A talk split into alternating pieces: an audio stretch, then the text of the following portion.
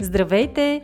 Ние сме Ваня Висарионова и Маги Пашова, а това е подкастът Мама говори, в който си говорим за всички вълнуващи теми от света на една майка. Бременност, раждане, възстановяване след раждане, хранене и движение, отглеждане на деца, управление на стреса, грижа за себе си и много други. Приятно слушане! Здравейте! Благодаря ви, че слушате подкаста Мама говори. Днес аз, Ваня Висарионова, заедно с Маги Пашова ще бъдем вашите водещи, а наш гост е Елена Михайлова-Бурова, с която ще си говорим за ранното детско развитие. Какви са етапите на развитие на едно дете спрямо системата Киндиро? Как бихме могли да стимулираме детето да развива правичните си рефлексии и много други? Ели е завършила семестриално програма психология в Нов Български университет и вече от няколко години работи с бебета и деца по програмата Киндиро и ще ни разкаже повече за опита си като професионалист по ранно детско развитие. Здравей, Елена! Благодаря ти много, че прие нашата покана да гостуваш в подкаста Мама говори. Преди да започнем да говорим по темата, да ни разкажеш малко повече за себе си. Здравейте! Завършила съм семестриално психология и логопедия в Нов Български университет. А, около 3 години работя по системата Кендиро в, центровете Бъкстон и Овче Купел. И имам удоволствието да срещам много-много майки, деца. Как избра да работиш точно с деца? Нали? Тя психологията е една много необятна наука. Може да си, точно както при лекарите, може да си избереш различна специалност. Теб какво те привлече да работиш с децата?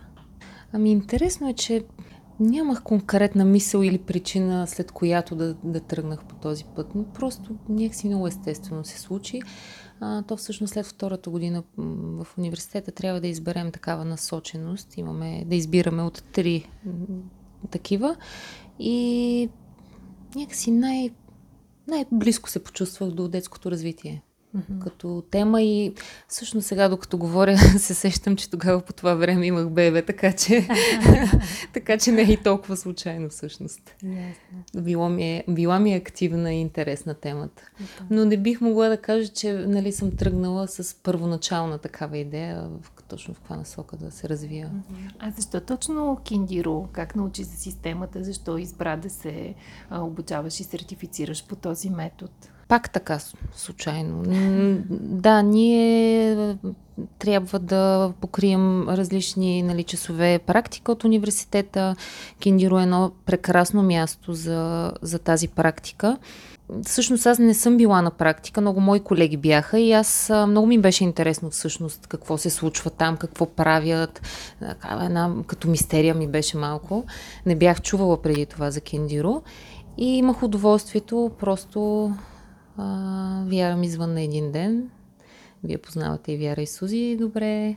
И ми се обадиха и ме питаха, искам ли да започна при тях, защото така се познаваме отдавна, знаем си работата, кой mm-hmm. как, кой колко, какви интереси има. И така. Всъщност ние с теб се запознахме, защото аз започнах да водя а, моето бебе в а, Киндиро центъра и а, в интерес на истината аз тръгнах от някакво любопитство реших да видя каква всъщност е тази система. Бях чувала за нея, но колкото повече, вече и два месеца и половина а, посещаваме центъра, колкото повече идвам, толкова по-интересно ми става и научавам нови неща. Но когато кажа на някой познат, че водя бебето си на уроци а, или на училище за бебета, а, реагират доста странно. Дори някои ми се смеят а, и ми казват, ама какво има да го да учи едно бебе. Нали, те всички бебета естествено си а, прохождат, да, те си се развиват, проговарят. Това са някакви измислици а, за заребяване на родителите. Така ли е наистина и как може да ги оборим подобни твърдения? Ами, самата поява на системата, аз мисля, че замислила съм се върху този въпрос, защо се налага в последно време да се появяват такива, такъв тип системи, защо се налага толкова много да се ам, да се нали, говори за това, да се обучаваме как да си гледаме децата. Най-общо казано, времето, в което живеем е доста застояло, доста концентрирано върху телевизия, върху таблети, върху устройства, така да го наречем. И все повече и повече прибягваме и към контейнери, ги наричаме ние в Кендиро, тези а, всички видове проходилки, всички видове кошчета, бънджита, бънджита точно така, м- кошарки, които по някакъв начин ограничават движението, естественото движение на децата. Да, те са ни в помощ, обаче ние все повече и повече също се изкушаваме като родители да ги използваме, а пък всъщност в един момент това а, се оказва, че ни връща децата, на, айде не назад, но им забави развитието по някакъв начин. Защото най-най-най-естественото нещо за едно дете е да, да учи през, през собствените си движения, през собственото си тяло. И най-доброто място за едно дете е пода. В Киндиро работите върху развитието на естествените рефлекси на бебетата, нали така? Да, работим върху първичните рефлекси, Първични. не само разбира Добре. се, но нали, започваме от там. Добре. На, тоест на каква възраст? А, а, значи системата а, работи с деца от 6-седмична възраст до 7 години. Казваме му училище за, училище за бебета, деца и родители, не случайно, защото специфичното е, че родителя работи с детето. А, е там, родителя участва, той е активен, те са в комбина, опознават се все по-добре, подпомагат детето и му дават кораж, защото в, и не само в началото, но в първите години на живота а, родител е много важен стимул за детето. Как го подкрепя, как го мотивира. Мама е най-големия мотиватор. Маги знае, когато мама ме погледне, усмивката е като никоя друга. Mm-hmm. когато а, се наредим пред бебетата, когато правим разни активности, мама като се появи и пролазваме и, и всичко ни се случва. А, така ли е, Маги? Да, така е, безспорно, но и наистина, както казваш, то училище и за родителите, защото понякога много семпли, елементарни дори упражнения, а, виждаме какъв ефект имат а, върху бебето, но някак си не се сещаме сами а, да ги правим. И когато тук в а, класа а, ни се покажат, а, пробваме mm-hmm. ги, след това е много по-лесно да знаеш какво да правиш а, в къщи с бебето. Иначе, а, нали, особено когато си родител за първи път или когато с първото дете си пропуснал тези неща, е трудно да се сетиш сам. Какво точно да правиш с него? А, да, има училища за бъдещи родители, където обикновено се показват някакви техники на масаж, на гимнастика, но истината е, че тогава, когато това нещо е демонстрирано с кукла, а не с живо бебе, е много различно. Защото живото бебе мърда, а, то има... Плаче. плаче има, има реакции, има Точно емоции. А, и съвсем различно е, когато минаваш през подобни неща, но вече с твоето бебе. Така че за мен наистина е много полезно, макар че пак казвам с второ бебе, а, продължавам да научавам нови интересни неща, които после ги правим вкъщи. Да, точно така е. А, много хубаво го описа. Не знам какво друго да допълня. Но наистина, когато, а, когато провеждаме урок, има всяко едно упражнение в програмата, има конкретна цел. Всичко е под форма на игра, всичко е с музика, всичко е в една структура, приятна, поднесена, съобразена с възрастта на детето. А, но наистина, когато а, обясня защо го правим, кое развива, защо е важно, дали развиваме вестибуларен апарат, дали правим а, а, масажи, дали правим упражнения, всяко едно нещо има смисъл и когато подам информацията на родителя защо е важно и защо го правим, нещата се променят. А, в а, в самочувствието, в идеята на родителя, че прави нещо много полезно за, дет, за детето си. Скоро една моя позната до, дойде за първи път на урок в а, първата група, Платипус се нарича тя. Те са много манички, на, на два месеца беше е детето. И, и тя ми писа след това съобщение, като си тръгна от урока. Знаеш ли, вървя към вкъщи и се усмихвам. Просто се усмихвам. Не спирам да се усмихвам имам чувството, че правя нещо много хубаво за детето си. А, и да, много така, това ми даде много ясна представа, нали, защото в работата си ежедневно, ежедневно, някой път забравяме за тези неща, въпреки че аз ежедневно виждам а, а, много мънички неща, които случват децата и всъщност колко са гигантски. А, това дали детето ще направи първи опити за пълзене, дали ще направи първото си обръщане, много често те го случват в, при нас. И е страшно вълнуващо. Аз а, направо а, започвам да ръкопляскам с всички. А, да. много, е, много е вълнуващо. Това са много малките неща на пръв поглед, които обаче водят към. А, и тук да поговорим, а, предлагам за тази. А, важност, която ние целим, подпомагайки детето да се развива и да мине всички фази на развитие. А, искаме м- в една вече училищна възраст детето да има добро познание за тялото, добра координация, а, тези, потиснат, тези рефлекси първични, за които също ще спомена след малко. Искаме една цялостна идея за това какво е, как се движи нашето тяло, да познаваме добре крайниците си, колкото и странно да звучи, но има деца, които наистина а, не знаят къде започва тяхното тяло и къде свършва и това се вижда много ясно от движението им в пространството. Говорим в една възраст, която би трябвало вече да се е случило. Нали? Иначе с едно току-що проходило дете, то те първо започва да се учи на това. Работим с а, първични рефлекси. Нека първо кажа с две думи, че всъщност първичните рефлекси са нещо, с което ние се раждаме, даже някои от тях се появяват още вътреотробно и те имат защитна функция. Те ни пазят. Дадеш ли пример, кои са тези първични рефлекси? Да, ще ви дам няколко а, примера. Единият, един такъв рефлекс е хватателния рефлекс, когато бебенцето има дразнение на на дланта, то свива много силно ръчичка. Затова и много често, когато се роди едно бебе, то дори може да си държи шишето, примерно, самичко, защото а, много му е силен този рефлекс. А, има друг рефлекс, плантарен на крачето, където детето, днеска го демонстрирахме даже в урок, а, като се подраска ходилцето с пръще, а, разперва, то си разперва пръщетата. А, когато се натисне с а, възглавничката под пръстите му, то ги свива. А, това е плантарния рефлекс. А, има сукателен рефлекс, всички така знаят да. за него колко бър, бързо детето намира храната. А, тези рефлекси са с нас, за да ни служат. Те а, а, означава, когато са налични, че имаме здрава нервна система и е добре да ги имаме, защото те ни пазят. Но идва един момент, в който м- тези рефлекси, м- понеже рефлекс е един неволеви отговор на просто едно дразнение от външната среда. А, и то е, не можем да го контролираме, то несъзнавално е.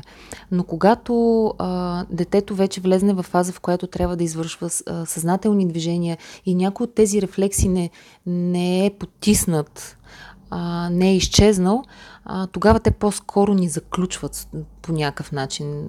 Стоим заключени в тях и могат да попречат на детето да, да пропълзи или по-трудно да случи нещата. Затова ние много а, работим върху тях и как работим върху тях, като ги а, случваме. Колкото по-често а, се свива ръчичката и се отпуска ръчичката, толкова повече, давам пример с хватателния рефлекс, а, толкова повече а, ще се, тогава на време ще се случи тази, а, а, да се отпусне ръката, за да може вече контролирано и волево да посегне към предмет целенасочено. Около третия, третия месец и половина децата вече започват да отпускат ръчичка и като видят нещо, което им привлича вниманието, могат да се протегнат и дори да го хванат. Ако обаче имаме много силен такъв рефлекс, те ще стоят с свити-свити и умручета до късна възраст, и това е разликата между потиснат и непотиснат такъв рефлекс. Под потискане имам предвид, че те това е една такава негативна дума звучи, но mm-hmm. те, те, не, те не изчезват. Те остават някъде там в а, нишите структури, мозъчни структури, за да започнем вече да използваме по-висшите такива. Вече да имаме съзнателни, контролирани движения. Като спомена, да. рефлекси, едните са тези, с които бебето се ражда и които, както казваш, с времето трябва да може да потиска и контролира. А има ли други рефлекси, които а, трябва пък да развие в последствие? има такива рефлекси. Те се наричат вторични или постурални. А, когато първичните отстъпят място, а, грубо казано, тогава а, идват а, вторичните рефлекси. Те помагат на детето те са много перфектна е. Природата е перфектно измислила всичко. С нуждите на детето а, идват и нужните рефлекси пак, отново, за да му помага и за да го предпазва. Един такъв рефлекс вторичен е а, парашутния рефлекс. Когато той се появява около 6 месечна възраст, когато детето вече започва да е а, да е седнало, да, да е в друга позиция, вече не е легнало. Около 6 месечна възраст, когато детето залитне в някоя посока, наляво, надясно, напред, дори и назад, а, при рязка промяна позицията на главата се отключва този парашутен рефлекс и ръчичката трябва да се изпъне по посока, на която е главата и да подпре а, тялото и да предпази главата от удар. Mm-hmm започва този рефлекс а, около, да се появява около 6 месечна възраст и той ни е много-много ценен, когато детето вече започне да ходи, когато вече а, и, въздуха, и от въздуха може да се спъне. Тогава, когато освоява своя баланс и, и много му трябват тези защитни рефлекси, за да го предпазват от сериозни удари. А, когато обаче този рефлекс не е наличен, децата падат като талпички, много често се нараняват. Съответно, това може да повлияе на тяхното така поведение от гледна точка на увереността, с която ще проходят и ще се втурнат да опознават а, света, защото а, ако падам всеки път, когато тръгна или се забързам или нещо мъничко ме препъне и всеки път се удрям и ме боли, ми, ще се замислям другия път дали така да тръгна. По-скоро ще си остана на място, по-скоро ще правя нещо друго. А, така че тези неща не са просто някакви физиологични а, нуждите. Те в по-късна възраст много ясно а, се виждат през, и през поведението на детето, а, за увереността му, самочувствието му, с което влиза в нови дейности. Така че, потискайки първичните рефлекси, ние позволяваме на детето да разгърне максимално потенциала на мозъка си, за да може да случи всичко а, в своя полза. И кой е първият учител на детето? Родителя. Така че ето за това училище за родители, защото родител е включен. Той е учителя на детето и той помага то да бъде максимума от себе си да даде. А това не са ли естествени движения, които детето така или иначе ще се научи. И то е инстинкт да, като тръгнеш да падаш, да се пресегнеш, mm. а, да почнеш да лазиш, това пак до някъде е някакъв инстинкт. Мисълта ми е, а, да кажем, киндиру и въобще а, специфични упражнения имат нужда деца, които имат определено забавяне или всяко едно дете има нужда от а, потикване и развитие на рефлексите? Тук говорим точно за подкрепа, за помощ, за... Да, някои неща ще ги случи от само себе си, други може и да не успее да случи. Идеята е наистина да а, да му помогнем да през движението да опознае тялото си колкото се може по-добре. Защото, ето давам ви веднага личния пример, който за мен е много-много голяма мотивация да надъхвам родителите. Да, да, да, да, буквално ги надъхвам да. и аз толкова, толкова съм убедена в това, което говоря, защото mm-hmm. ми е личен, личен опит, да. през личния опит. Защото сина ми, когато беше бебе, той много кротичък беше. Всеки ми казваше, бе, о, това е детенце, как си седи, как не мърда, как не плаче. Той нищо не прави и ми не прави. Той нито пълзеше, нито, нито правеше усилие да достигне някакъв предмет, защото не знаеше как да стигне до него и просто се отказваше. Ако успее да дръпне килимчето с играчката, ще го вземе, но ако не успее, просто няма да го вземе. Защото аз всъщност не, не знаех тогава, за съжаление, че аз мога да му помогна. Просто трябва да му покажа как да го случи. Обаче има и други неща, че когато бебето е съвсем маничко, това не всеки педиатър го казва, колко е важно детето да стои по корем, от втория месец около започваме да слагаме детето много по корем, за да може да заздрави мускулите на гърба, на врата. В този период знаете за колеките колко са така неприятна част.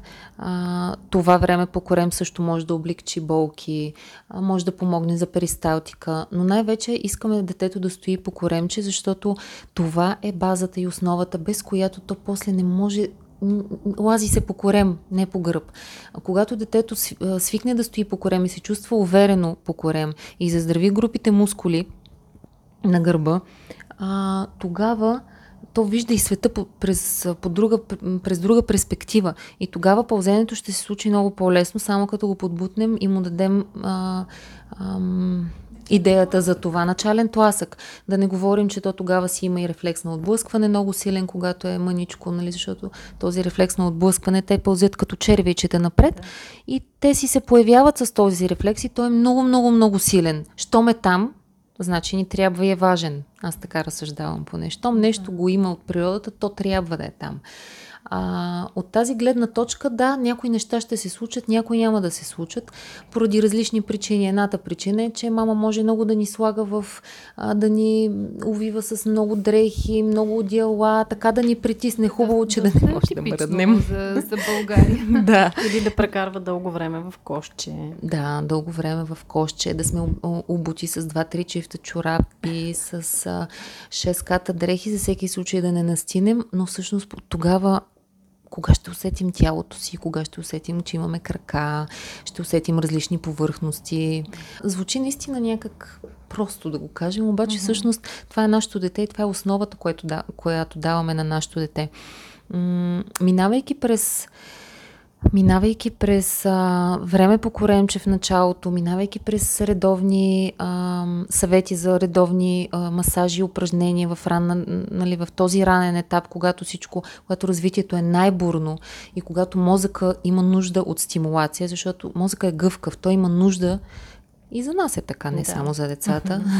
има нужда да бъде активиран. Тези нервни импулси да да не спират, за да може при децата особено важно е, за да може да се разклоняват невронните мрежи и децата да имат много опит. Много опит през докосванията, много mm-hmm. опит през различните повърхности, масажи, много опит през а, упражненията.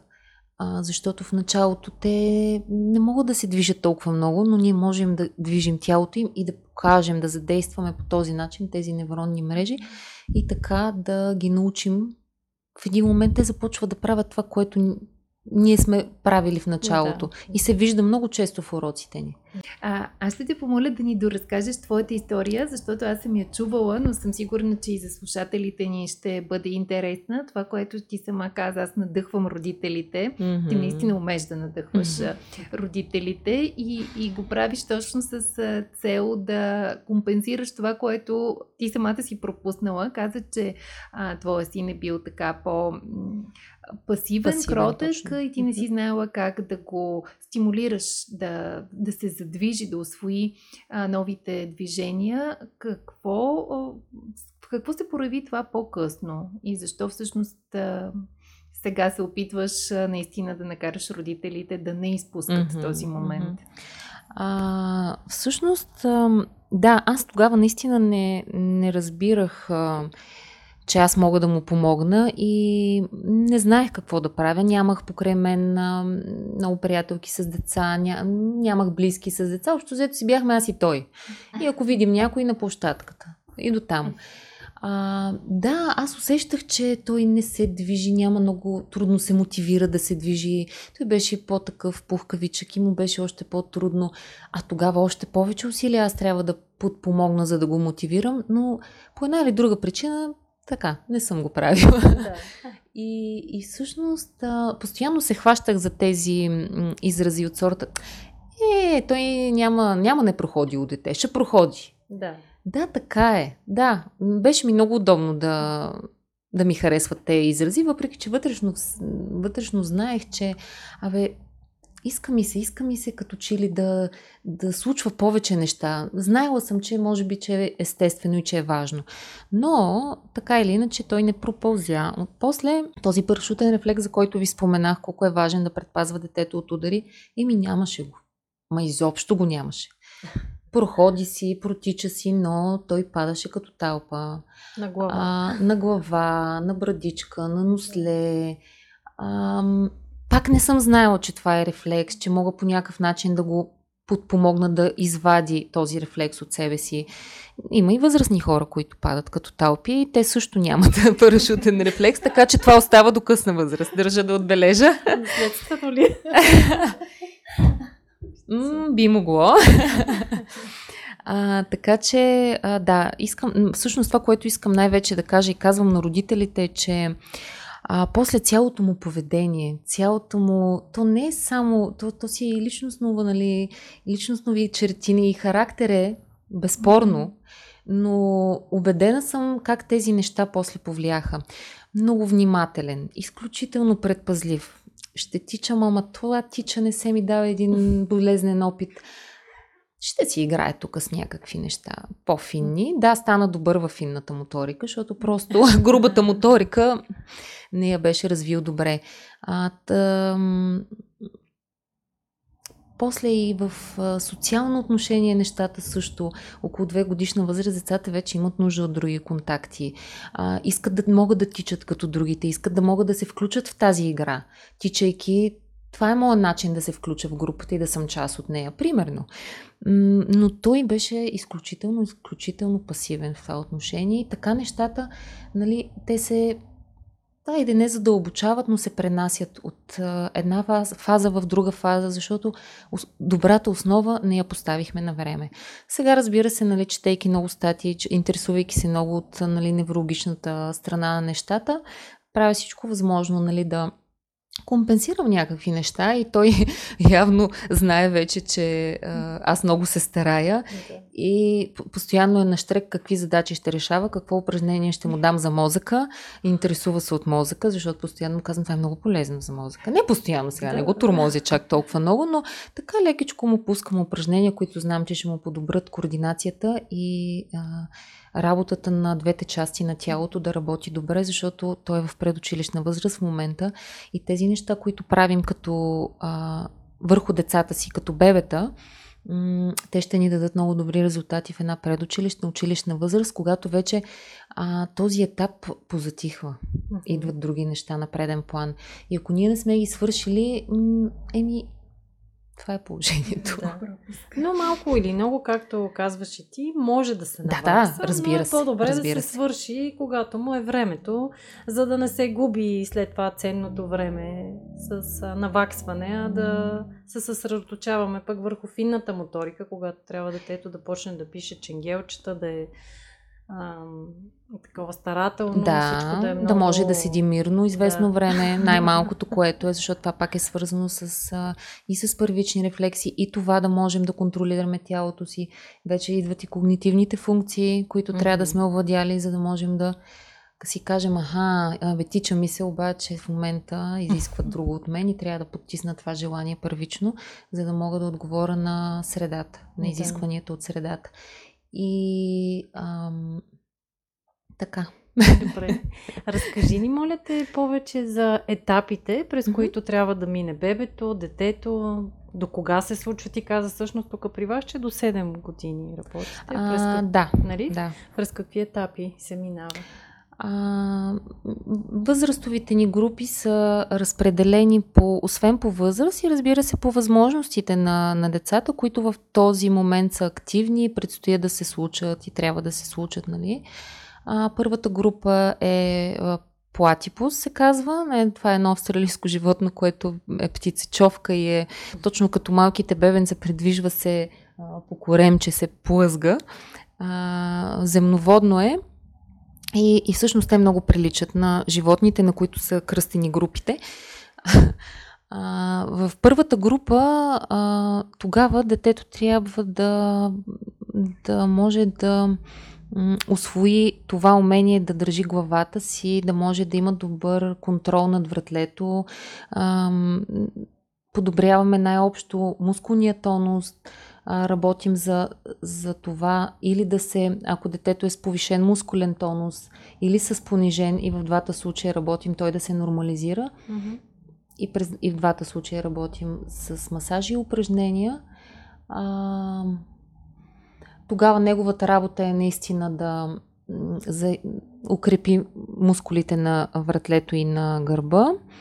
М- както и м- толкова добре да сме а, подготвили тези въпросни мускули и сухожилия за движение, че детето да може да случи първите си, първите си опити за пълзение. Всъщност, когато а, ги случи и започне да е мобилно, така да се каже, преминава в следващата група ломбат, където те вече са а, едни по-пухкави, а, а, леко тромавички, но вече мобилни. Okay. А, бебета в седеж, седнали са вече, вече имат по-добър контрол над а, м- дланите, вече започват контролирано да могат да хващат предмети, да ги пускат, дори си ги връщат сами в кофите, от които ги раздаваме.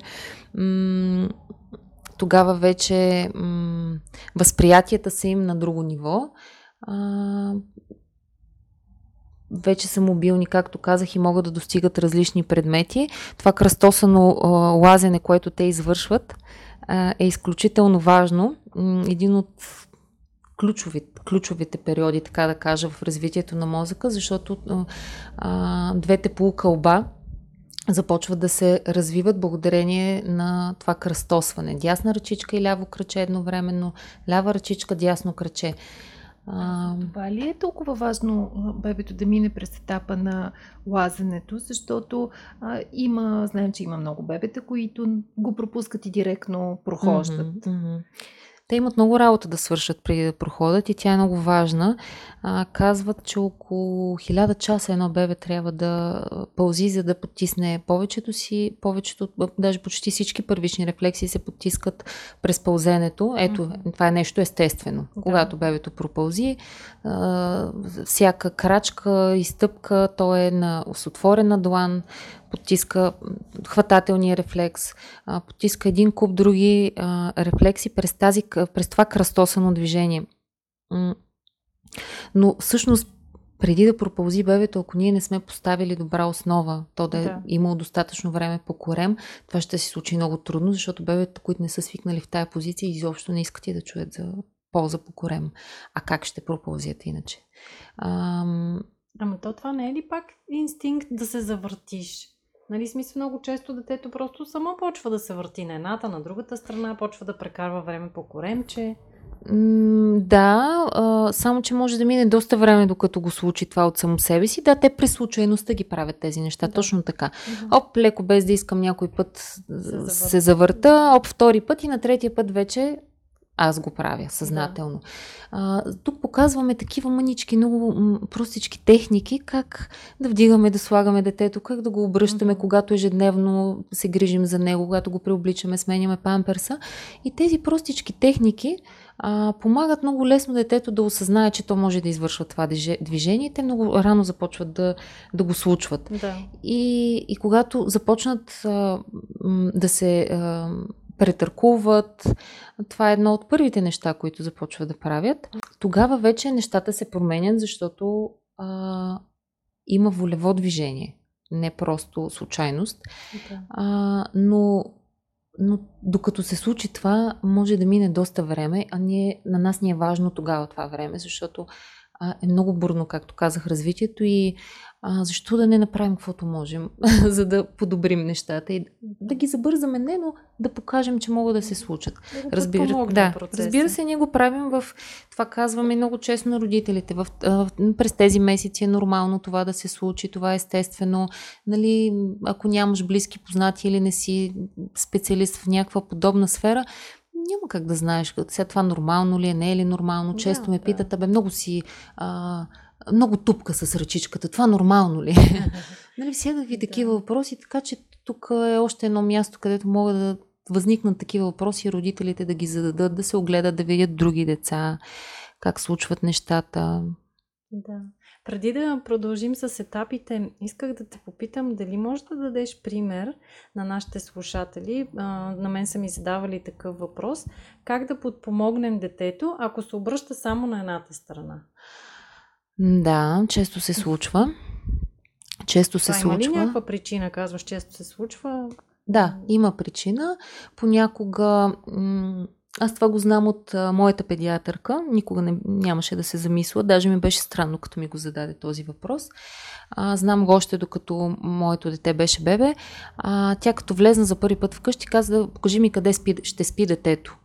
И аз си показвам легалцето и тя казва, добре, а, Искам обаче да го местиш. Веднъж да го слагаш да спи с главата към прозореца, веднъж с краката към прозореца. Нали, да не е всяка вечер, всеки ден, то не е вечер, те спят да, почти, да. почти постоянно в началото, защото всъщност в началото те се обръщат по посока на светлината, по посока на нещо, ако шумне, ако така те виждат сенки в началото, но общо взето светлината ги привлича. И ако главата през първите седмици е винаги завъртяна само наляво, имах такова бебе скоро, направи ми много силно впечатление. Изобщо по никакъв повод не си завърта главата надясно. То се вижда много ясно. Различни дейности, различни активности, различна полза на тялото. Главата винаги е на тази посока, на която е била активирана до този момент. Ето за тази активация точно говорим. Ако тя е била активирана само на едната посока, то буквално не знае, че може да си Тоест, обръща на другата. Това е едното нещо, което можем да направим, да сменяме да. посоката, в която спи. В която спи в началото. Упражнение, може би а, пак така с светлина някакъв. Всички спин. майки в Киндиро знаят, че какво, дори едната страна да е по-активна от другата, ние не спираме да, това много често го казвам, не спираме да активираме и двете. Не активираме тази, която страда за сметка на другата. Напротив, имаме едно на ум, че тази е по-слабо активна. Често едната ръчичка посяга към играчката, която виси над детето, за сметка на другата, или едното кръче виждаме, че е много по-активно от другото. Много често се случва това, да едната част на тялото или конкретно единия крайник да е по-активен. Продължаваме да си а, подпомагаме и двете страни. Пак през упражнения и масажи. Ето защо е много важно. Още една причина, поради която е много важно. Да. Добре. И да продължим с етапите. Каза ни два. Първия беше птицечовката. нали така? Запомних я втория. Първия, първия етап е когато са от два месеца до пролазване, втория етап е от пролазване до прохождане. Нека да кажа само колко е важно бебето да пълзи. втория? А, втория е ломбат. Да Това са едни малки пухкави сладки мечета с, с къси ушички и къси опашчици, много тромавички, но много приличат на нестабилнички, много приличат на бебетата в този период. А, тогава в, в ломбат, когато бебето пролази, има много работа да свърши да укрепи мускулите на бедрата, пак на гърба, на ръцете, да започне да може да се изправя по мебели, да се движи странично, а, да се научи как да кляка, как да се изправя. Те са изключително щастливи, а като се случат нещо етап. подобно. Втория етап, да.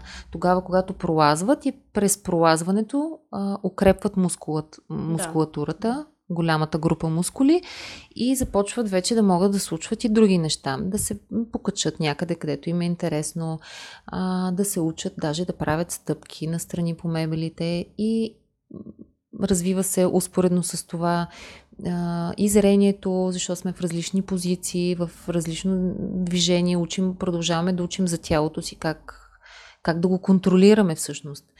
А, и след това, когато са готови, тук е много важно да го кажа, когато са готови, а не искаме, защото баба много иска да ходи, бебет на внучето, да го водим за ръце или пък много искаме вече нашето дете да е в следващата фаза и го дигаме за ръце, защото да, то вече може да стои на краката си, обаче има много-много друга работа за вършене преди да започне да ходи. Точно ето всичко това, което изброих, да укрепи хубаво мускулите, да се научи как да пада дори. Да. Е много важно. Да има опит предишен, а не директно да се дигне на, на два крака. И те обикновено, родителите много ги държат за ръчички и те а, така си ходят с дигнати ръце нагоре, а пък всъщност а, доста се измества центъра на тежестта и детето не научава много за собствения си баланс, ами се научава как някой да го подкрепя а, за да ходи. Тоест, да, по-добре е да чакаме детето само да се пусне, държейки се за мебелите, да mm. усети кога е готово стабилно да се пусне и да тръгне, а не ние един вид насилствено mm-hmm. да го държим така с дигнатите ръчички, за да го стимулираме да проходи по-рано. Точно така, много е важно това. А, колкото повече детето си пълзи и си а, опознава тялото, толкова по-добре толкова по-добре ще влезне в следващата фаза, толкова по-подготвено и толкова по-уверено също така. А, разбира се, много неща се случват още през тези периоди, но това са най-главните опорни точки. Да, да.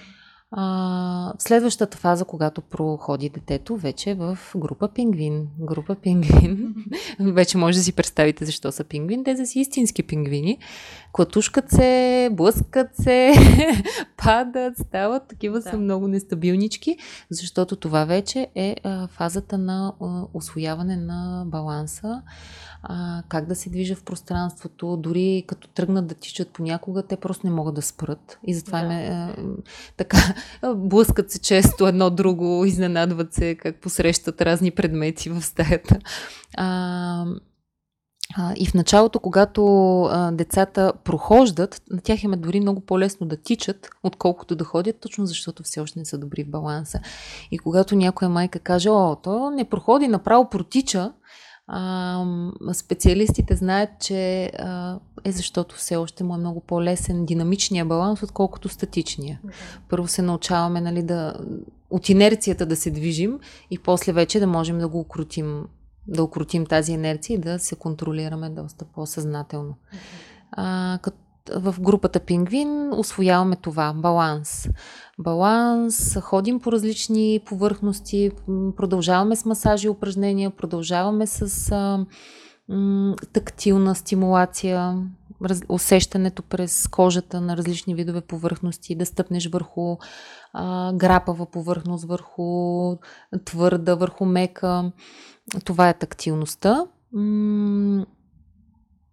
Следващата група е колала. Когато децата са освоили а, добре баланса, вече се започват да искат да се катерят много, стават много силни, по-силни в ръцете и много ключово е тук, че стават много, искат да са много самостоятелни. Нали, докато са пингвинчета, са такива хаотични, мама се си е там, се съм си гушнат, правя си всичко с нейна подкрепа, защото някой трябва да ми покаже това движение как става. Аз го виждам, но ми е трудно да го реализирам. Когато мама ми покаже няколко пъти, започвам да успявам да го правя сам, но вече в клауската група те, то тогава и фазата на отстояване, на пробване на границите, отстояване на, на себе си и тогава те искат самички да си правят вече упражненията и нещата, стават по-силни в ръцете, както казах, започва да се катерят вече по висилка, учим се как да се обръщаме, за да слизаме надолу. Продължаваме с разни а, нали, балансни упражнения и така нататък. А, всичко си се движи а, от начало до край от, относно тактилна стимулация, относно зрителна стимулация, относно слухова стимулация. Това си е си върви през цялото време, но си има едни а, опорни точки на развитие, които програмата следва и които подпомагат, защото те в момента са активни и са им важни на децата. Те си ги показват много естествено. На тях им е интересно обикновено това, което в момента им е по възможностите. А, може ли да те прекъсна тук? Uh-huh. Спомена зрителна стимулация. Това, което а, ползвате в Киндиро и аз видях тук за първи път, са така наречените флаш-карти. А, после разбрах, че всъщност те има и в други методики се yeah. използват и са нещо много полезно, но за мен наистина бяха нещо ново. Може ли да разкажеш малко повече за тях и какво стимулираме с тях на помощ? А, флашкартите от едната страна имаме а, изобразен предмет, животно или каквото учим тази седмица в програмата. А, а от другата страна има шрифт с изписани, изписаната дума на предмета, който е изобразен.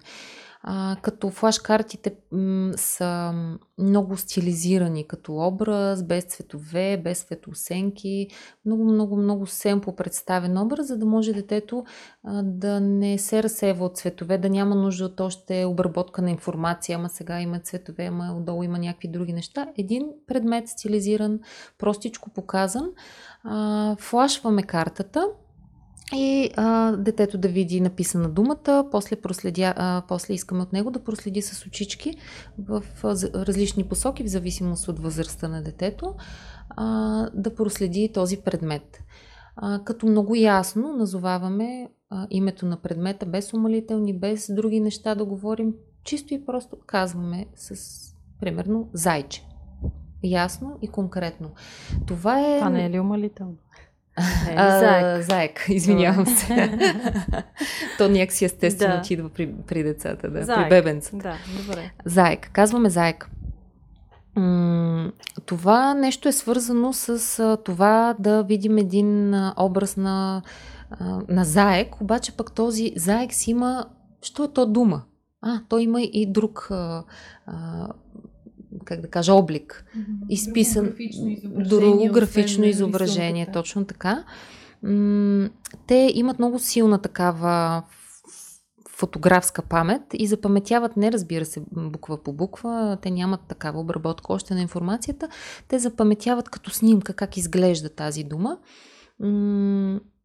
И това проследяване, пресичайки средната линия на тялото отляво надясно или отгоре надолу, всъщност пък подпомага после в училищна възраст децата да, да могат плавно да четат, да могат плавно да пишат, да могат да следят, ако се пише на дъската нещо. А, искаме от тях всъщност да движат само очички, в по-голяма възраст, разбира се, не го искаме от бебетата, а, но започваме от рано да си подготвяме почвата искаме от тях да, да не движат глава и очи заедно, защото това изисква много ресурс за мозъка. Искаме максимално малко усилие с максимално добра обработка на информация, което ще рече движим бързо очи, само очи, като четем или като пишем. И това подпомага детето в освояването на, в интегрирането на информацията, която чете или осмисля в момента. Добре. А, етапите приключихме ли ги? да заключим с етапите Платипус, и ще ломбат, минем към приключване. Пингвин, коала, след това са лоби и кенгуру стават все по-добри, започват да скачат с два крака, започват да могат да правят различни а, подскоци. А, когато е говоря за лоби, да не се объркате, защото началото на мен ми беше много объркващо. А, Лоби, кенгуру, започваме вече и когнитивни задачи, започваме вече изпълнение на по-сложни инструкции, започваме вече м- танците са ни с а, няколко така изпълнение на няколко движения, които те и движение в пространството. А, римите са ни вече по-сложни, които а, ни научават на пак са свързани с паметта, научават ни да си движим. Всичко пред децата е през тялото, през движението, през през това да го усетя, да го опитам и така ще науча за него. Ние забравяме това, защото вече сме с други процеси и по друг начин работим с а, мозъка ни работи по друг начин, но за децата е а, важно да го, да го усетят през кожата си, да го видят, да го пипнат. Не случайно всичко се слага в устата в първите месеци и години дори от живота на детето, защото имат нужда от много-много повече, от много повече канали да дойде информацията за предмета, който виждаме или пипаме. Не само през зрителния, през слуховия ми, колкото се може повече. Какво казахме? Лоби кенгуру. После имаме опосум и ему. Опосумите знаете как висят на опашките си. А, и колко са пъргави, колко са бързи. Опосумите вече са развили група, а, едрата група мускули, и започваме вече там много да работим за финна моторика. Имаме много а, хубави а, поздрави, с които започва урока. Пръстче по пръстче да срещаш. Скоро гледах такива упражнения за мозък и за възрастни. и съм сигурна, че повечето от слушателите ви няма да успеят да се справят с тях. А, и така, повече когнитивни задачи а, вече започваме да включваме.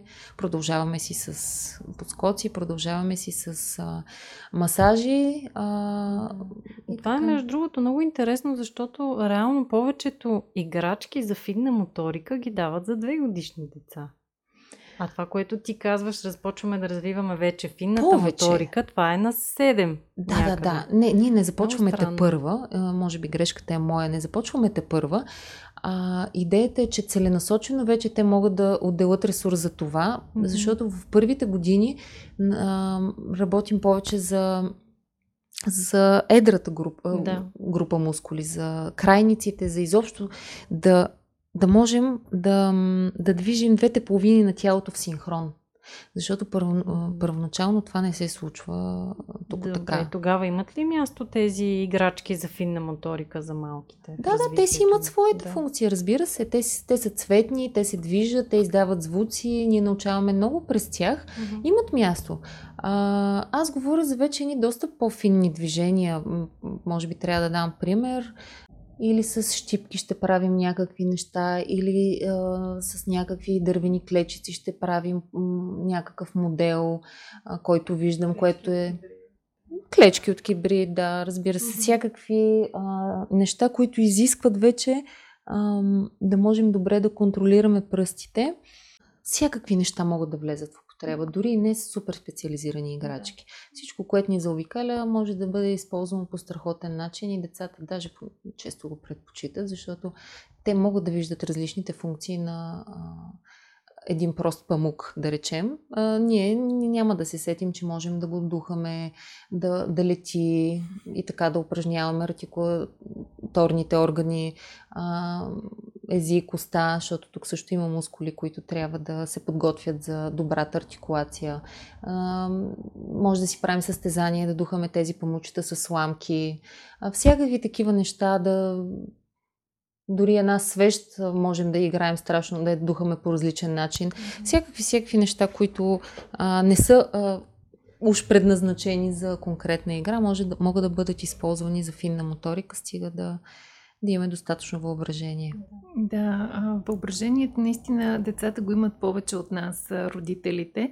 И затова към края на разговора ни ми се иска да обърнем още веднъж погледа към нас, майките. А, безспорно, както си казахме и в началото, а, идеята да се посещават такива класове е свързана с това, че ние като а, родители, най-вече майките, защото повечето пъти майките идват с а, бебетите си, да получат а, някаква идея какво да правят с бебето в къщи, защото това им дава доза спокойствие и самочувствие, което пък е много важно и ние с Ваня го виждаме в нашата нашата програма Не на диастазата, където работим точно с наскоро родили майки, че когато майката а, няма това спокойствие, че се справя добре с детето, а, тя някак не успява да намери а, време да се погрижи за себе си, защото е твърде тревожна, твърде фокусирана върху бебето и склонна да пренебрегва себе си. Нещо, което пък знаем, че в никакъв случай не води до добър резултат, защото една неспокойна и необгрижена майка няма как да бъде да дава пълноценна грижа и за бебето. Така че двете са много свързани.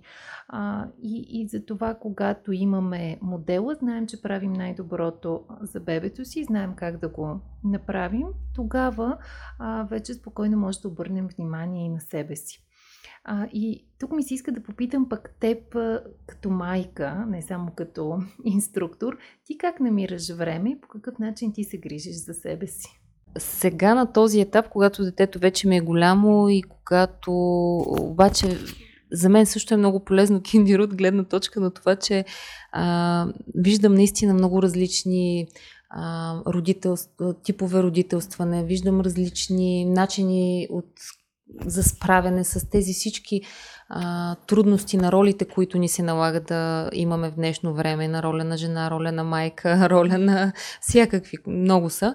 Сега си давам, сега вече успявам, а, сега вече осъзнавам, че аз имам тези нужди И защото това според мен е първия, а, първата стъпка. Да, то не е и до време, ами просто наистина да си кажеш, е, аз имам нужди. И втората стъпка е вече да, да направиш плана и чисто времево и да си организираш някаква грижа за себе си. Аз си се грижа добре за себе си в интерес на истината. а, и не съм го правила единствено а, в периода, когато детето ми бе, беше кърмаче наистина. Това, което ти каза е така. Много често идват родители, които са много тревожни в тази ранна възраст на детето. Аз също бях доста тревожна така майка. А, постепенно, постепенно, постепенно започнах да разбирам, че аз продължавам да съм човек, аз продължавам да имам нужди. А, всеки един всяка една свободна вечер или всеки един свободен момент, не съм и много, обаче си ги цена много, а, ще излезна някъде, на всяка цена ще направя някаква социална, ще отида на театър, ще излезна с някой, дори само е така да си проведем някакъв разговор, да пия нещо. А, аз си посвирвам и на пияно за удоволствие. От време на време взимам и уроци. Така че аз продължавам да си правя някакви неща, които съм осъзнала, че ми доставят удоволствие, защото а, от, за щастие отдавна осъзнах, че колкото по-добре съм аз и колкото по-щастлива съм аз, защото се грижа за себе си, толкова по-спокойно и щастливо е и детето ми и толкова по-добър пример му давам за това. Абсолютно, абсолютно е така. Това и ние го, го виждаме непрекъснато и го усещаме по себе си като майки. А, това с тревожността в а, кърмаческата възраст, според мен до голяма степен идва от а, липсата на информираност. Защо? И опит, разбира се. Да. Колкото повече опит имаме, колкото повече да. знаем, наясно сме през какво преминаваме, какво се случва с бебето, какво предстои, а, толкова повече идва и тази вътрешна увереност и спокойствие, които правят живота на майката, оттам и на цялото семейство по-лек. Цялостната идея наистина а, да пренесем Цялата идея наистина е да пренесем родителите да вземат каквото им е нужда от програмата, да вземат каквото им е нужно от урока, защото всеки има различни потребности в различен момент. И като личност, и като, нали, като жена, и като майка, и като във всяка една от ролите има различни потребности. Тук има много други елементи застъпени, нали? и социал, социалния елемент, да, да можем да се огледаме, да можем да видим и други жени, да можем да видим и други деца. Идват и бащи, да кажа, не да. само майки. А, и въобще през тази цялата веселба, а, защото много весело протича урока, през много музика, през много песнички, а, да можем да си вземем това, от което имаме нужда в този момент, точно за да може да се почувстваме по-добре, по-спокойни, по-уверени и оттам наистина цялостно да ни се подобри м- живеенето. Да. За финал сме ти подготвили една рубрика Вярно-невярно. Много ме е страх от тази рубрика. страшна. значи аз казвам едно твърдение и ти трябва да отговориш с вярно-невярно. Готова ли си? Еми, не. Да. да, Готова ли си? да. Добре е бебето да се поставя по корем, когато е будно. Да. да. Това каза след втория месец. Ориентировачно. Да, ако всичко е наред да. с бебето при раждането, нали? да. Не веднага. Не веднага, не. Пета, с шеста седмица. И е важно да са задоволени базовите необходимости да. на бебето. Значи да е, е сито, да е сменено, да, да е наспано. В момент на бодрстване тогава правим активности с бебето. Така. Пълзенето е важен етап от развитието на бебето. Най-важният. Само малките бебета имат нужда от масаж. Не. Всички живи същества имат нужда от масаж. Тоест да продължаваме, докато ни е кеф. Да, даже те като станат на около две, вече започват те да искат да масажират майките. Да. да. Добре.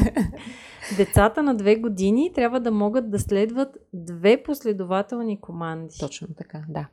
Добре. Децата, които не са развили добре двигателните си умения, имат затруднения с четене, писане и общите училищни дейности. Точно така. Всяко дете се развива със своето темпо и не е нужно да бъде външно стимулирано. Да. а, не, не, не извинявай, не чух до края, замислих се в началото. Добре, айде пак. Всяко дете се развива със свое темпо и не е нужно да бъде външно стимулирано всяко дете се развива със свое темпо и е добре да бъде колкото се може повече стимулирано. Това е моят отговор, ти ми разреши. Добре, да. Готовността за тръгване на училище е свързана с възрастта на детето, а не с придобитите умения. Не мога да отговоря само с да и с не на този въпрос. Готовността на детето да тръгне на училище е, освен, че трябва да има, разбира се, умения от гледна точка на и на, и на двигателни способности, на ментални и такива, а, то трябва да бъде емоционално готово за този момент. Така че ако едно дете е готово на 6, а друго на 7, тук възрастта не ни е най-важна. Така че не мога да отговоря само с да или с не. Но всъщност отговаряш, че не се просто навършва една възраст 6 години и хоп всички са готови. Да, всъщност да. не са. Не е така. Не всички. Да, не и точно всички. за това е добре да помогнем детето преди на този период, за да му бъде по-лесно след Един това. много важен период също. Всички са важни, разбира се. Аз не казах за един, че е по-малко Да. важен, но да, Добре, много ти благодаря, че се съгласи да не участваш. беше страшно. Не беше страшно, да. Да, беше и много интересно. Аз само сега се сещам съвсем накрая а, на разговора да попитам, тъй като през цялото време говорим за системата Киндиро. Окей, така или иначе и правим а, реклама, но то е просто защото наистина виждаме ползите от а, това а, и предполагам ще има въпрос от страна на нашите слушатели, тъй като ни слушат майки от а, цяла България. В София има различни центрове, където може да се практикува а, тази система, а извън София има ли други градове, в а, които могат да се потърсят а, такива центрове? Има, да. М, а, има в доста градове има вече. Можете да могат да си видят в сайта Мгм. Kendiro.bg. Там са изборени всички градове, доста са центровете. В София са най-много, но и във Варна, и в Бургас има, и в Пазарджик има, и в Пловдив има. Доста. Доста, да. А системата тръгва от Австралия Да. и на практика за това и имената на Да, гласовете са на да. австралийски животни.